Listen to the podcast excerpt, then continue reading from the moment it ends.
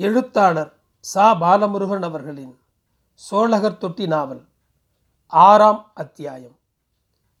அன்றைய இரவில் பெய்த மழையால் தொட்டியின் மண் முழுவதும் ஈரம் பாய்ந்து குளிர்ந்திருந்தது. வனத்தின் கல்பாளிகளில் தண்ணீர் நிரம்பியிருந்தது. தொட்டியின் அருகில் வனத்தை ஒட்டியிருந்த குட்டையிலும் தண்ணீர் ஊறியிருந்தது. பேதனின் கிணற்றிலும் அதனால் தண்ணீரின் மட்டம் உயர்ந்திருந்தது. பல நாள் காத்து கிடந்த அந்த மழை பூமியை நனைத்தாலும் பேதன் மனதில் இருளடைந்தவனாகவே இருந்தான். அவனிடம் இருந்த இயல்பான உற்சாகம் குறைந்திருந்தது. தன் பூமியின் அருகில் ஒரு அந்நியன் வந்து உட்கார்ந்து கொண்டானே என்ற வேதனை அவனுள் வேறு எதை பற்றியும் சிந்திக்க விடாமல் செய்திருந்தது. துரையன் நிரந்தரமாகவே சீர்காட்டில் தங்கிவிடுவானோ என்று வேதனை அடைந்தான் தொட்டி இருந்த நிலையில் அதுதான் நடந்தது. பதினைந்து நாட்களுக்கு பின்னும் அவனுக்கு வரவேண்டிய பணம் வரவில்லை என்று சீர்காட்டில் அவன் உழவு ஓட்டத் துவங்கினான். பேதன் அந்த சமயம் அவன் பூமியில் உழவு முடித்து கொண்டிருந்தான். அவனது பின்னே ஜோகம்மாள் அவன் கையில் இருந்த மூங்கில் கூடையிலிருந்து விதை ராகியை அவள் முணுமுணுப்புடன் தூவினாள். காத்தவர் தின்னது போக கண்டவர் தின்னது போக கள்ளர் தின்னது போக விளையணும் விளையணும் ஜாமி என்றாள். அப்போது சீர்காட்டில் ஓரமாய் கரியன் குத்த வைத்து உட்கார்ந்திருந்தவாறே பேதன் உழவு ஓட்டுவதை தலையில் கையை வைத்துக்கொண்டு பார்த்து கொண்டிருந்தான். அவன் கண்கள் கலங்கியிருந்தது. அப்போது அங்கு வந்த சென்னெஞ்சா தனது மகன் கலக்கத்துடன் உட்கார்ந்திருப்பதை பார்த்து அவனும் அவன் பக்கம் அமர்ந்து கொண்டான். சென்னெஞ்சா கரியனை தன் கைகளில் கட்டி கொண்டான். கரியன் அவனை பார்த்தபோது கண்களில் கண்ணீர் வழிந்து விட்டது. பேதன் இதனை பார்த்ததும் உழவு ஓட்டுவதை நிறுத்திவிட்டு அவர்களின் அருகில் வந்தான். அவனுடன் ஜோகம்மாளும் வந்திருந்தான் பேதன் கரியனின் தோளை பிடித்து அது மட்டும் உன் பூமி இல்லடா. இதுவும் உன் பூமிதான். வா சேர்ந்து விதைக்கலாம். சேர்ந்தே சாப்பிடலாம். இதுக்காக ஏன் கலங்குற? தைரியமாக இரு என்று அவனை உழவு மாடு நின்ற இடத்திற்கு கையை பிடித்து அழைத்தான்.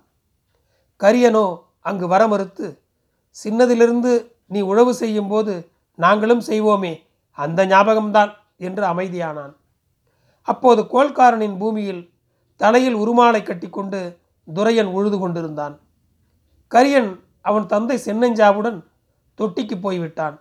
அதன் பின்பு வேதன் உழாமல் வெகுநேரம் மௌனமாக நின்றான். ஜோகம்மாள் உன் வேதனை என்னை முடித்துவிடும். சாமி மீது உன் பாரத்தை இறக்கி வைத்து உழவை செய். இன்னும் கொஞ்சம் ராகிதான் மீதி இருக்கு. என்றான் தொட்டியில் யாரிடமும் சரியாக பேசாமல் பைத்தியக்காரனைப் போல இருந்து வந்த சிக்குமாதா கொஞ்சம் கொஞ்சமாக பழைய நிலைக்கு மாறி வந்து கொண்டிருந்தான். அது ஒருபுறம் அவன் மனைவி கெம்பம்மாவுக்கு மகிழ்ச்சியை தந்தாலும் அவனது நடவடிக்கையால் தனது கணவன் பைத்தியக்காரனாகவே இருந்திருக்கலாமே என்று கூட அவள் எண்ண துணிந்தாள். அவள் அவ்வாறு நினைத்ததற்கு காரணமில்லாமல் இல்லை. சிக்குமாதா தொட்டியே வெறுத்த துறையினிடம் நட்போடு பழக ஆரம்பித்திருந்தான். துரையன் தன்னை வனக்காவலர்களிடமிருந்து கூட்டி வந்ததை அவன் மறக்க தயாராயில்லை. அதனால் அவனது சீர்காட்டு பூமியை பறித்து கொண்டது அவனை எந்த விதத்திலும் பாதிக்கவில்லை. துரையனுக்கும் சிக்குமாதாவின் நட்பு பெரும் பலம் கிடைத்தது போல இருந்தது. துரையனுக்கு மணியக்காரன் மாதப்பா மூலம் போலீஸ் வனத்துறையின் தொடர்பு இருந்ததால் அவன் வெளிப்படையாகவே வனத்துக்குள் வேட்டைக்கு போக துவங்கினான். சிக்குமாதா வனத்தை பற்றிய எல்லா விவரங்களையும் அறிந்தவன். மேலும் வேட்டையில் நிபுணனாக இருந்தான். எங்கு கரடியின் குடியிருப்பு எந்த பகுதியில் சிறுத்தை புலிகள் கடக்கும் யானைகள் வந்து போகும் வலசை பாதைகள் எந்த பகுதியில் உள்ளது மான்கள் எங்கிருந்து எந்த காலத்திற்கு வரும் வனத்தில் தண்ணீர் எந்த பாலியில் மண்டி கிடக்கும் என்ற அனைத்து விவரங்களும் அவனுக்கு தெரிந்தது மட்டுமல்லாமல் கரிமருந்து கெட்டித்து குறிபார்த்து அவன் சுடும்போது அதிலிருந்து விலங்குகள் தப்பித்துச் செல்வது நடவாத ஒன்று. சிக்குமாதா அவனது குடிசையில் உட்கார்ந்து துப்பாக்கிகளில் போட கரிமருந்தை அரைத்து கொண்டிருந்தான். கெம்பம்மா சிக்குமாதாவை திட்டி தீர்த்தாள். தொட்டியில் உள்ள சின்ன பையன்களுக்கு உள்ள விவரம் கூட அறியாமல் கரியணைப்பார் உன்னை விட சின்னவனான அவன் சீர்காடு பறிபோவதற்காக அழுகிறான். நீ ஏன் இன்னமும் சாகாமல் இருக்கிறாய்? என்றாள். சிக்குமாதா சிரித்துக்கொண்டு அவனது வேலையில் கவனமாயிருந்தான். பின் அன்று மாலையில் வனத்திற்குள் வேட்டையாட துப்பாக்கி மற்றும் ஒரு சணல் பையில் சில சாமான்களை எடுத்துக்கொண்டு துரையனுடன் வனத்துக்குள் சென்றான். பின் அவன் மகன் தம்மையாவை தூக்கி அவனின் தோள்களில் வைத்துக்கொண்டு சென்னஞ்சாவின் குடிசை முன் சென்றான். அங்கு சென்னஞ்சா அவனது தப்பை மேளத்திற்கு வார்பிடித்து இழுத்து கட்டி கொண்டிருந்தான். அவன் முன் உட்கார்ந்து சிக்குமாதா தனது வேட்டி மடியில் இருந்த ஒரு கை அளவு காய்ந்த கஞ்சா கதிரனை எடுத்து நீட்டினான். சென்னஞ்சா அதனை வாங்க மறுப்பது போல முகத்தை திருப்பி கொண்டான். கோபத்தில் பொருளை இழக்காதே வாசனையை பார் என்று மூக்கின் அருகில் கொண்டு போனான். நீ மீண்டும் வேட்டைக்கு போவதும் அந்த துறையினிடம் பழகுவதும் தொட்டிக்கு உடன்பாடில்லை. உன்னை தொட்டியே திட்டுகிறது. நீ ஏன் இப்படி ஆனாய்? உனக்காகப்பட்ட கடன் ஐநூறு ரூபாய்க்காகத்தான் சீர்காடு போனது தெரியுமா? சிக்குமாதா சிரித்தான். அவனது சிரிப்பு வெகுநேரம் நீடித்தது. அப்போது பேதன் அங்கு வந்து நடப்பதை கவனித்தான். இந்த தொட்டியில் உள்ளவர்களைப் போல நானும் முட்டாளாயிருந்தேன் வாழ வழிகாட்டியவன் துறையன். எழுநூறு ரூபாய்க்கு முப்பது குடும்பம் ஏற்பாடு செய்ய முடியவில்லைன்னு மணியக்காரனிடம் கேட்டீங்களே? உங்களை மாதிரி நானும் முட்டாளாக இருந்தேன். இந்த வனத்தில் இருக்கிற ஒரு சின்ன சந்தன மரத்தை வெட்டி கொடுத்தா ஆயிரம் ரூபாய் கிடச்சிருக்கும். அதுக்கு போய் அந்த மணியக்காரனிடம் கையேந்தினா நம்மை முட்டாள்னு அவன் நினைக்க மாட்டான்? உனக்கு எத்தனை பணம் வேணும்? நான் ஏற்பாடு செய்கிறேன். நான் சொல்கிற மாதிரி கேளுங்க என்று கஞ்சாவை சென்னஞ்சாவின் கையில் திணித்தான். சென்னஞ்சாதனை வாங்க மறுத்தபோது பேதன் வாங்கிக்க கொள்காரரே உன் மகன் ஆசையாக கொடுக்கிறான் என்றான்.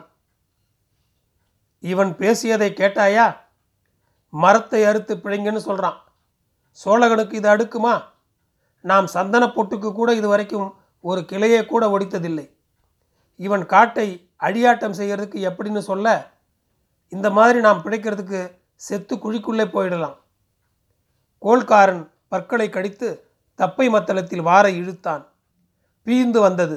அதனை பார்த்து சிரித்த சிக்குமாதா உன் பிழைப்பு இப்படித்தான் இருக்கும். உனக்கு தங்கம் தெரியுமா? குடியானவ பெண்கள் கழுத்தலையும் காதலையும் போட்டிருக்காங்களே. அது மாதிரி ஒரு சோடகத்தையாவது போட்டிருக்காங்களா? நான் வாங்கி போடுறேன். என் பொண்டாட்டிக்கு பாரு நீ என்றபடியே அவனது மகன் தம்மையாவை தூக்கி தோளில் வைத்து கொண்டான் சிக்குமாதா. தங்கம் எத்தனை வாங்க போகிற சிக்குமாதா? என்றான் பேதன். நீயும் பிழைக்க பழகிக்கோ. காடு முழுக்க காசாக கொட்டி கிடக்கிறத பார்க்க கண்ணு கீழ் நாட்டுக்கார குடியானவங்க கிட்டே இருக்குது தொட்டியில் அதை சொல்லு. உனக்கும் மணியக்காரனோட சொல்லி ஒரு ஏக்கரா பட்டா வாங்கித்தாரே என கூறி நடந்தான். தப்பை வாத்தியத்தின் வாரை கட்ட சென்னிஞ்சாவிற்கு உதவினான் பேதன். உன் மகன் நீதி இல்லாமல் வாழச் சொல்லி உனக்கு அறிவுரை கூறிவிட்டு போயிட்டான் என்றான் பேதன். இவனுக்கு வேற பைத்தியம் பிடித்து விட்டது. ஆனால் எனக்கு சிக்குமாதாவை நினைத்து கவலையாகவும் இருக்கு. அவன் பேசுவதை பார்த்தால் சந்தன மரத்தை கூட கைவைத்து விடுவான் போல் இருக்கிறதே அட ஜடையப்பா! கோல்காரன் தப்பை பிடிப்பதை சற்று நிறுத்தினான். நான் வனத்திலே சந்தன மரச்சிராயை பார்த்தேன். துறையனோட சேர்ந்த உன் மகன் வேலையாக கூட இருக்கும். வேதனின் பேச்சை கேட்டு மீண்டும் வேதனைப்பட்டான் கோல்காரன். துரையன் சிக்கு மாதாவின் மூலமாக தொட்டியினருடன் தொடர்பு வைத்துக் கொள்ள முயன்றான். தொட்டியினரிடம் வயலுக்கு அவர்கள் சேகரித்து வைத்திருந்த குப்பையை ஒரு மரக்கூடை ஐம்பது காசுகளுக்கு விலைக்கு வாங்கினான். அதனால் தொட்டியில் இருந்தவர்கள் பலர் அவனிடம் குப்பையை தந்து காசு பெற்றார்கள்.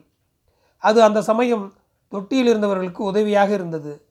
துறையன் சேகரித்த குப்பைகள் பெரும் அளவில் சேர்ந்த பின்பு அவற்றை இரவு நேரங்களில் கீழ் ஊர்களுக்கு லாரி மூலம் அனுப்பினான். குப்பையுடன் சந்தன மரத்தின் சில துண்டுகளும் சேர்த்து அனுப்பப்பட்டன. துரையன் கையில் அறுவடைக்கு முன்பே பணம் புழங்கியது. மணியக்காரன் மாதப்பா எந்நேரமும் துரையனின் மனைவி சாந்தாவுடன் அங்கேயே கிடந்தான். துரையன் மணியக்காரன் வீட்டில் இருக்கும்போது வீட்டிற்கு போவதை தவிர்த்தான். மணியக்காரன் பணமும் துரையனுக்கு உதவியாக இருந்தது. சாந்தா காரியத்தில் கெட்டிக்காரியாக இருந்தான். மணியக்காரன் சாந்தாவிற்காக எதையும் செய்ய துணிந்தவனாக இருந்தான். ஆனாலும் மணியக்காரன் எந்நேரமும் தன் வீட்டிலேயே கிடப்பது துரையனுக்கு உறுத்தலாகவே இருந்தது. சாந்தாவிடம் அவன் பேச்சு வாக்கில் பையன் பெருசாகிவிட்டதை சொல்லி பார்த்தான். ஆனால் ஆனால் என்ன புதுசா? பெரிய மனுஷன். தாய் பிள்ளையா பழகிறாரு? என்று துரையனை அதட்டி விட்டாள் சாந்தா. தொட்டியில் கௌரி பூஜை சமயத்தில் கெம்பம்மாவிற்கு சிக்குமாதா தங்கத்தில் ஒரு தோடு வாங்கி தருவதாக சொன்னான். கெம்பம்மா அவளுக்கு தங்கம் வரப்போகிறது என்று தொட்டியில் இருந்த பெண்களிடம் சொன்னாள். எதற்காக கெம்பம்மா அதை போட்டுக்கொள்கிறாள் என்று தொட்டி பெண்கள் அவளிடம் கேட்டபோது அவளுக்கு பதில் கூற தெரியவில்லை. கௌரி பூஜைக்கு ஒரு வாரமே இருந்தபோது சிக்கு மாதா வழக்கம் போல துறையினிடம் சேர்ந்து கொண்டு சில இளவட்டங்களையும் கூட்டிக் கொண்டு அவனது துப்பாக்கியை மருந்திட்டு கெட்டித்து எடுத்து வனத்திற்குள் கிளம்பி போனான். இரவுகளில் வேட்டைக்கு போவது உசிதமானதல்ல என்றாலும் சிக்கு மாதா துணிச்சல் காரணமாக எதையும் அலட்டி கொள்ளாமல் இருந்தான். வேட்டைக்கு போகும்போது புகைத்து கொண்டு போனால் காற்றில் வாடையை நுகர முடியாது என்பதையும் அவன் அறிந்திருந்தும் கஞ்சாவை புகைத்தான். வழக்கமான அவன் வழியில் எறும்பு ஊர்ந்தாலும் தனக்கு தெரியும் என்று நம்பினான். துரையன் தலைக்கு கட்டிக்கொள்ளும் விளக்கினை சிக்கு மாதாவிற்கு வாங்கி கொடுத்திருந்தான். அந்த வெளிச்சத்தில் ஒரு காட்டுப்பன்றியின் கூட்டத்தை பார்த்தார்கள். அதனை துரத்தி கொண்டு ஓடும்போது அது அங்கிருந்த பாறையின் பின்புறம் குதித்து ஓடியது. சிக்கு மாதா துப்பாக்கியுடன் பின்னாலேயே துரத்தி கொண்டு ஓடிய போது சிக்கு மாதா எதிர்பாராதது நிகழ்ந்து விட்டது. பாறையின் பின்னால் இருந்த பாலியில் தண்ணீர் குடித்து கொண்டிருந்த கொம்பன் யானை சிக்கு மாதா தனது தலையில் கட்டியிருந்த விளக்கு வெளிச்சத்துடன் ஓடி வருவதைக் கண்டு மிரண்டு பாறையின் பின்பகுதியில் பதுங்கி நின்று கொண்டது. சிக்கு மாதா அந்த பகுதியில் ஓடி வரும்போது அது பிளிரலுடன் அவனை தன் துதிக்கையால் தூக்கி பாறை மேல் வீசி எறிந்தது. உருண்டு கீழே விழுந்த சிக்கு மாதாவை மீண்டும் தாக்க ஓடி வந்தது. அதற்குள் பின்னே வந்து துரையன் தனது துப்பாக்கியை வெடிக்கச் செய்ததும் அந்த யானை அங்கிருந்து ஓடிவிட்டது. சிக்கு மாதாவை தொட்டியில் கொண்டு வந்து போடும்போது அவனது உடல் பல இடங்களில் வீங்கி இருந்தது. அவனால் கை கால்களை கூட அசைக்க முடியவில்லை. உடலின் பல பகுதிகளில் எலும்பு முறிந்து போயிருக்கும் என்பதை தொட்டியினர் உணர்ந்து கொண்டனர். சிக்குமாதாவின் தலையில் தொடர்ந்து ரத்தம் வழிந்தது. கெம்பம்மாவின் முழு சீலையை கிழித்து கட்டியும் அது நின்றபாடில்லை. மறுநாள் காலை துரையன் சிக்குமாதாவை டிராக்டரில் சத்தியமங்கலம் கூட்டிப் போவதாக சொல்லியிருந்தான். விளக்கு வெளிச்சத்தில் கெம்பம்மா தன் கணவனை பார்த்தாள். அவள் அழுவதை முடிந்த மட்டும் குறைத்து கொண்டாள். சிக்குமாதாவிற்கு மேல் மூச்சு வாங்கியது. தம்மையாவை தூக்கி அவனுக்கு அருகில் கொண்டு வந்து நிறுத்தினார்கள். அவன் கண்கள் அவன் குழந்தையை பார்ப்பது போல் இருந்தது. அதன் பின்பு படிப்படியாக சிக்குமாதாவின் மூச்சு சப்தம் நின்று போனது. அப்போது இரவு மூன்றாம் சாமம் இருக்கும். வானத்தில் ஒரு எரிநட்சத்திரம் மேற்கு வானில் கோடிட்டு போனதை கொத்தள்ளி பார்த்தான். அவன் கண்களில் கண்ணீர் பொங்கியது. தன் மகன் கரடியால் தாக்கப்பட்டு இறந்தபோது அடைந்த வேதனையை விட பல மடங்கு அதிகமாக வேதனைப்பட்டான். நானெல்லாம் இன்னமும் உயிரோடு இருக்கிறேன். நீ எப்படி செத்துப்போவாய் மூதாதையரின் வீரத்தை உன்னிடமல்லவா பார்த்தேன் என் மகனே என்று புலம்பினான். அவனது கண்களில் இருந்து கண்ணீர் தாரை தாரையாய் வழிந்தது. தொட்டியில் அந்நேரம் எழுந்த அழுகை ஒளி வனத்தில் பட்டு எதிரொலித்தது. கோல்காரன் அழுது முடித்திருந்தாலும் தன் மகனின் விதியை அவனே தேடிக்கொண்டான். நீதியை அவன் கடைபிடித்திருக்க வேண்டும் என்றான் கொத்தல்லிக்கு அந்த வார்த்தை கோபமூட்டியது. உன் மகனை நீ கொச்சைப்படுத்தாதே. அவன் ஒரு தேர்ந்த வீரன். என் கண்முன்னே அவனை யாரும் குறைத்து பேச நான் அனுமதிக்க மாட்டேன் என்று கூறி கண்ணீர் மல்கினான்.